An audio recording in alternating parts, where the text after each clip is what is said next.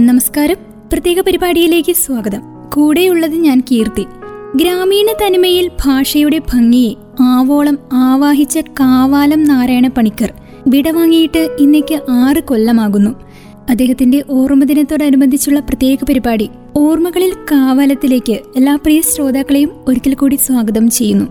കലയിലും അനാഥമാകലുണ്ട് എന്ന് ഓർമ്മിപ്പിക്കുന്ന മരണമായിരുന്നു കാവാലം നാരായണ പണിക്കരുടേത്. കവിതയെ കാഴ്ചയുടെ മാധ്യമത്തിലേക്ക് വളർത്തിയെടുത്ത് കവിത കാണാനാകുമെന്ന് പറഞ്ഞ നമ്മുടെ ഭാവുകത്തെ പുതുക്കി പണിത ദക്ഷിണ സാന്നിധ്യം നിശബ്ദമായിട്ട് ഇന്ന് ആറു കൊല്ലം തനത് നാടകവേദിയുടെ തലതൊട്ടപ്പനായി മലയാള നാടക പെരുമയെ ലോകമെങ്ങും കൈപിടിച്ചു നടത്തിയ വ്യക്തിയാണ് കാവാലം നാരായണ പണിക്കർ കാവാലം ചുണ്ടനിലൂടെ മാത്രം അറിയപ്പെട്ട കുട്ടനാടൻ ഗ്രാമത്തെ ലോകത്തിന് മുൻപിൽ മറ്റൊരു ഭാവതലത്തിൽ മലയാളത്തിന്റെയും കേരളത്തിന്റെയും മുഖമുദ്രയായ കഥകളി ഓട്ടൻതുള്ളൽ കൂത്ത് കൂടിയാട്ടം തുടങ്ങിയ ക്ലാസിക്കൽ കലകളുടെയും തെയ്യവും തിറയും പടയണയും ഉൾപ്പെടുന്ന അനുഷ്ഠാന കലകളുടെയും കാക്കരിശി നാടകം പോലുള്ള നാടോടി കലാരൂപങ്ങളുടെയും പാരമ്പര്യവും സവിശേഷതകളും സന്നിവേശിപ്പിച്ച് പ്രാദേശിക തനിമയിലൂടെ അദ്ദേഹം പരിചയപ്പെടുത്തി.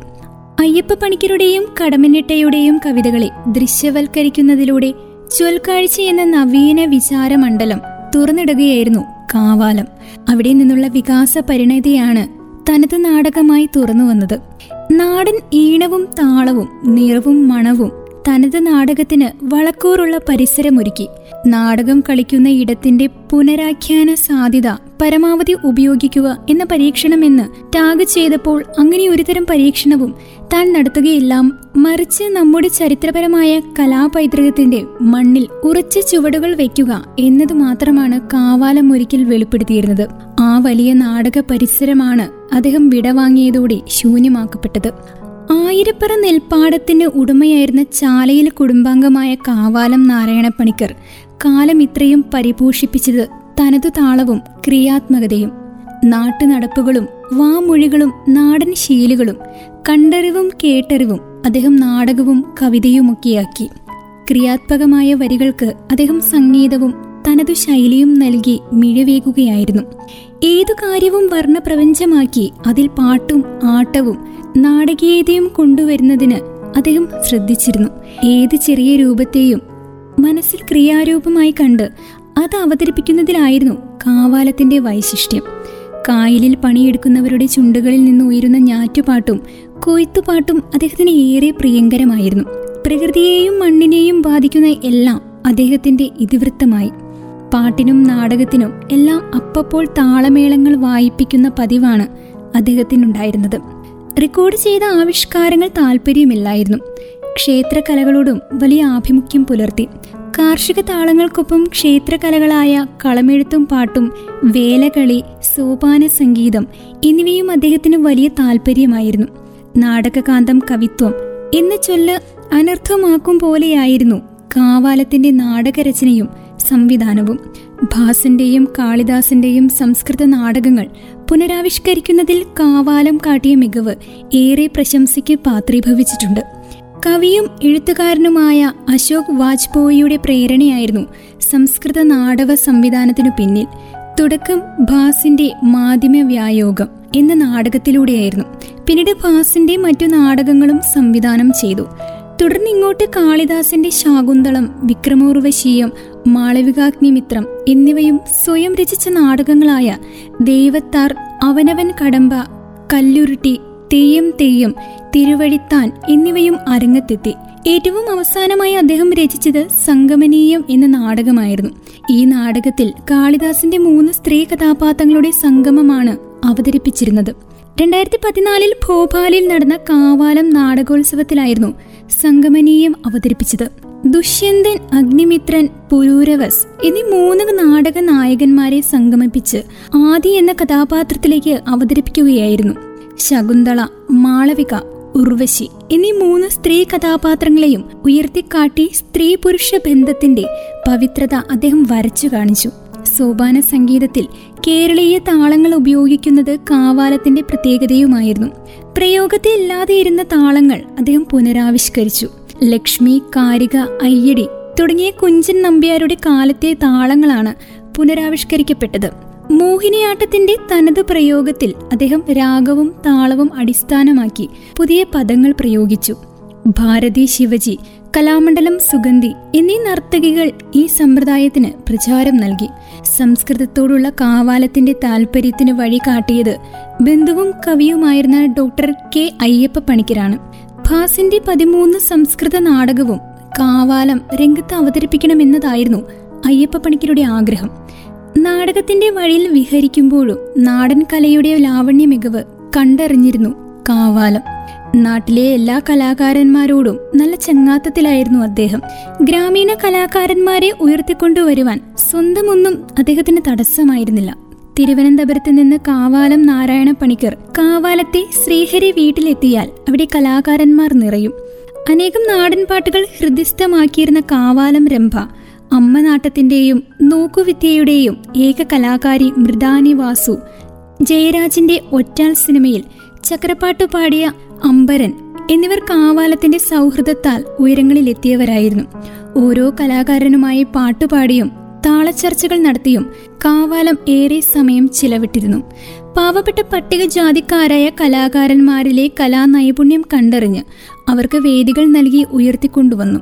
തിരുവനന്തപുരത്ത് നടന്ന നാടൻപാട്ടിനെക്കുറിച്ചുള്ള ദേശീയ ശില്പശാല ഉദ്ഘാടനം ചെയ്യുവാൻ കാവാലം രംഭയാണ് അദ്ദേഹം കൊണ്ടുപോയത്. രംഭയുടെ നാടൻപാട്ടിലെ കഴിവ് തിരിച്ചറിഞ്ഞ് ഫോക്ലോർ അക്കാദമി അവർക്ക് അവാർഡ് നൽകി. അംബരൻ എന്ന സാധാരണക്കാരന്റെ നാടൻപാട്ടിലുള്ള പ്രാവീണ്യം കണ്ടറിഞ്ഞ കാവാലം അദ്ദേഹത്തെ സിനിമാ ലോകത്തിലേക്ക് കൈപിടിച്ചുയർത്തി. ഫോക്ലോർ അക്കാദമി അവാർഡ് ലഭിക്കുന്നതിന് ഇടയാക്കി. ജയരാജിന്റെ ഒറ്റാൽ സിനിമയിൽ ഇരുപത്തെട്ടര ചക്രം ചവിട്ടി എന്ന പാട്ട് അംബരൻ പാടി. അമ്മനാട്ട കലാകാരി മൃഡാനി വാസുവിനെയും താൻ പങ്കെടുത്ത വേദികളിലെല്ലാം കാവാലം ഉയർത്തിക്കാട്ടിയിരുന്നു നാട്ടിൽ ആരും ശ്രദ്ധിക്കാതിരുന്ന കലാകാരന്മാരെ സമൂഹ ശ്രദ്ധയിലെത്തിക്കുകയാണ് ഇതിലൂടെ കാവാലം ചെയ്തത്.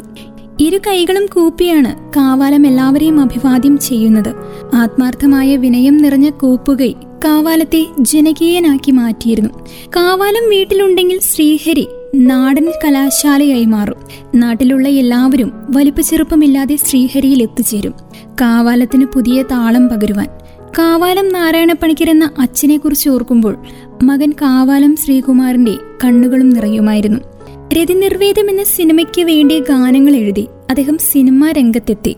തുടർന്ന് വാടകയ്ക്കൊരു ഹൃദയം തമ്പ് കുമ്മാട്ടി തമ്പുരാട്ടി തുടങ്ങിയ മലയാള ചിത്രങ്ങൾക്ക് ഗാനരചന നിർവഹിച്ചു. അദ്ദേഹത്തിന് കേരള സാഹിത്യ അക്കാദമി പുരസ്കാരം ലഭിച്ചു. ആയിരത്തി തൊള്ളായിരത്തി എഴുപത്തി എട്ടിലും ആയിരത്തി തൊള്ളായിരത്തി എൺപത്തി രണ്ടിലും മികച്ച ഗാനരചയിതാവിനുള്ള സംസ്ഥാന അവാർഡുകൾ ലഭിച്ചിട്ടുണ്ട്. രണ്ടായിരത്തി ഏഴിൽ പത്മഭൂഷൺ നൽകിയ രാഷ്ട്രം അദ്ദേഹത്തെ ആദരിച്ചു. വൈദേശിക നാടകാവതരണങ്ങളുടെ വ്യാകരണങ്ങളിൽ അധിഷ്ഠിതമായി കൊളോണിയൽ ആധിപത്യത്തിന്റെ അനുകരണങ്ങളായി. കേരളത്തിലെ നാടക പ്രസ്ഥാനം വഴിമാറി സഞ്ചരിച്ച വേളയിൽ സ്വന്തം മണ്ണിന്റെ ചൂരും ചുരുക്കും അരങ്ങിന്റെ ജീവിതനാടിയിൽ ഒഴുക്കിക്കൊണ്ട് സ്വത്വബോധമുള്ള അരങ്ങുകൾക്ക് മൺചിരാതുകളിൽ നെയ്ത്തിരി തെളിയിച്ച തനിമയുടെ ഏകതാരമായിരുന്നു കാവാലം നാരായണ പണിക്കർ. രണ്ടായിരത്തി പതിനാറ് ജൂൺ ഇരുപത്തിയാറിന് പകലിരവിനോട് വിട പറഞ്ഞപ്പോൾ ആദിത്യ ശോഭയോടൊപ്പം പൊലിഞ്ഞടങ്ങിയത് വർത്തമാനകാലത്തിന്റെ സ്വത്വബോധമുള്ള തിയേറ്ററിന്റെ അർത്ഥാന്വേഷണങ്ങളുടെ ദീപപ്രഭ കൂടിയായിരുന്നു.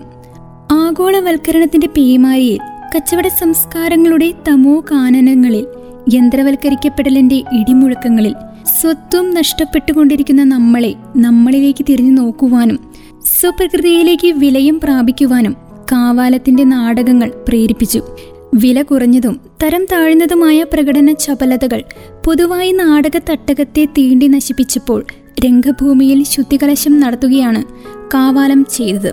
വൈദേശിക സാംസ്കാരിക സ്ഫടികങ്ങളുടെ മുത്തുകൊണ്ടും പവിഴം കൊണ്ടും നമ്മളുടെ മുറകളും പറകളും നിറഞ്ഞപ്പോൾ അവയിൽ അതൃപ്തനായി. നിറയാത്തത് ഒരു പാത്രം മനസ്സു മാത്രം എന്ന് പറഞ്ഞുകൊണ്ട് സ്വന്തം മനസ്സാക്ഷിയെ പ്രതിയാക്കി കാവാലം തികച്ചും മൗലികവും ആർദ്രവും മൂല്യവത്തുമായ നാടക സൃഷ്ടികൾ മെനഞ്ഞെടുത്തു. ഇത് കുറിക്കുമ്പോഴുള്ള എന്റെ അർത്ഥനിമീലിത നയനങ്ങളിൽ മഞ്ഞുതുള്ളികൾ ഘനീഭവിക്കുമ്പോൾ അതിലൊന്നിൽ പോലും പുഞ്ചിരിക്കുന്ന ഈ പ്രപഞ്ചം കുടികൊള്ളുന്നുണ്ടെന്ന തിരിച്ചറിവ് പകരുവാൻ ഈ ഗുരുസ്ഥാനീയന് കഴിഞ്ഞു. മുത്തണി പാടത്ത് മാനം തൊടുത്തപ്പോൾ മൂകാംബരമാകി തുടിമുഴുക്കിക്കൊണ്ട് സോപാന പടികളിലിറങ്ങി കാവാലം മടങ്ങി മറ്റൊരു തിരുവരങ്ങിലേക്ക്. ആ തുടിമുഴക്കത്തിന്റെ പ്രതിനിധികൾ നിരിക്കാതിരിക്കട്ടെ ഒരിക്കലും. സ്വസ്തി. കുട്ടനാട്ടിൽ ചാലയും തറവാട്ടിലായിരുന്നു മൃതദേഹം പൊതുദർശനത്തിന് വെച്ചിരുന്നത്. വല്ലാത്ത മഴയായിരുന്നു. തിങ്ങി നിറഞ്ഞ ആളുകൾ കൂടി.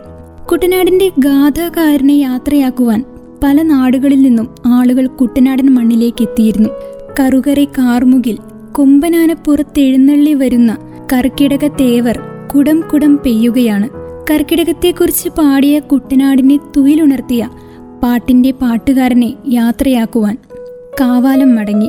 കുട്ടനാടിന്റെ ഹൃദയത്തിലേക്ക് പഴംപാട്ടിന്റെ പൊരുളുകളിലേക്ക് ഈ നാടിന്റെ സംസ്കൃതിയുടെ വേരുകളിലെ അടിത്തട്ടിലെ നീരുറവുകളിലേക്ക് അത് വരും കാലത്തിന്റെ ഉണർത്തുപാട്ടാകും എന്നത് തീർച്ചയാണ്. അദ്ദേഹത്തിന്റെ ഓർമ്മകൾക്ക് മുൻപിൽ അദ്ദേഹം തന്നുപോയ ജീവൻ തുടിക്കുന്ന രചനകൾക്ക് മുൻപിൽ പ്രണാമമർപ്പിച്ചുകൊണ്ട് പ്രശസ്ത കവി കാവാലം നാരായണ പണിക്കരുടെ ഓർമ്മദിനത്തോടനുബന്ധിച്ച് റേഡിയോ മംഗളം അവതരിപ്പിക്കുന്ന ഓർമ്മകളിൽ കാവാലം ഇവിടെ പൂർണമാവുകയാണ്. ഇത്രയും നേരം കൂടെ ഉണ്ടായിരുന്നത് ഞാൻ കീർത്തി. തുടർന്നും കേട്ടുകൊണ്ടേയിരിക്കൂ radio Mangalam ninety one point two നാടിനൊപ്പം നേരിനൊപ്പം.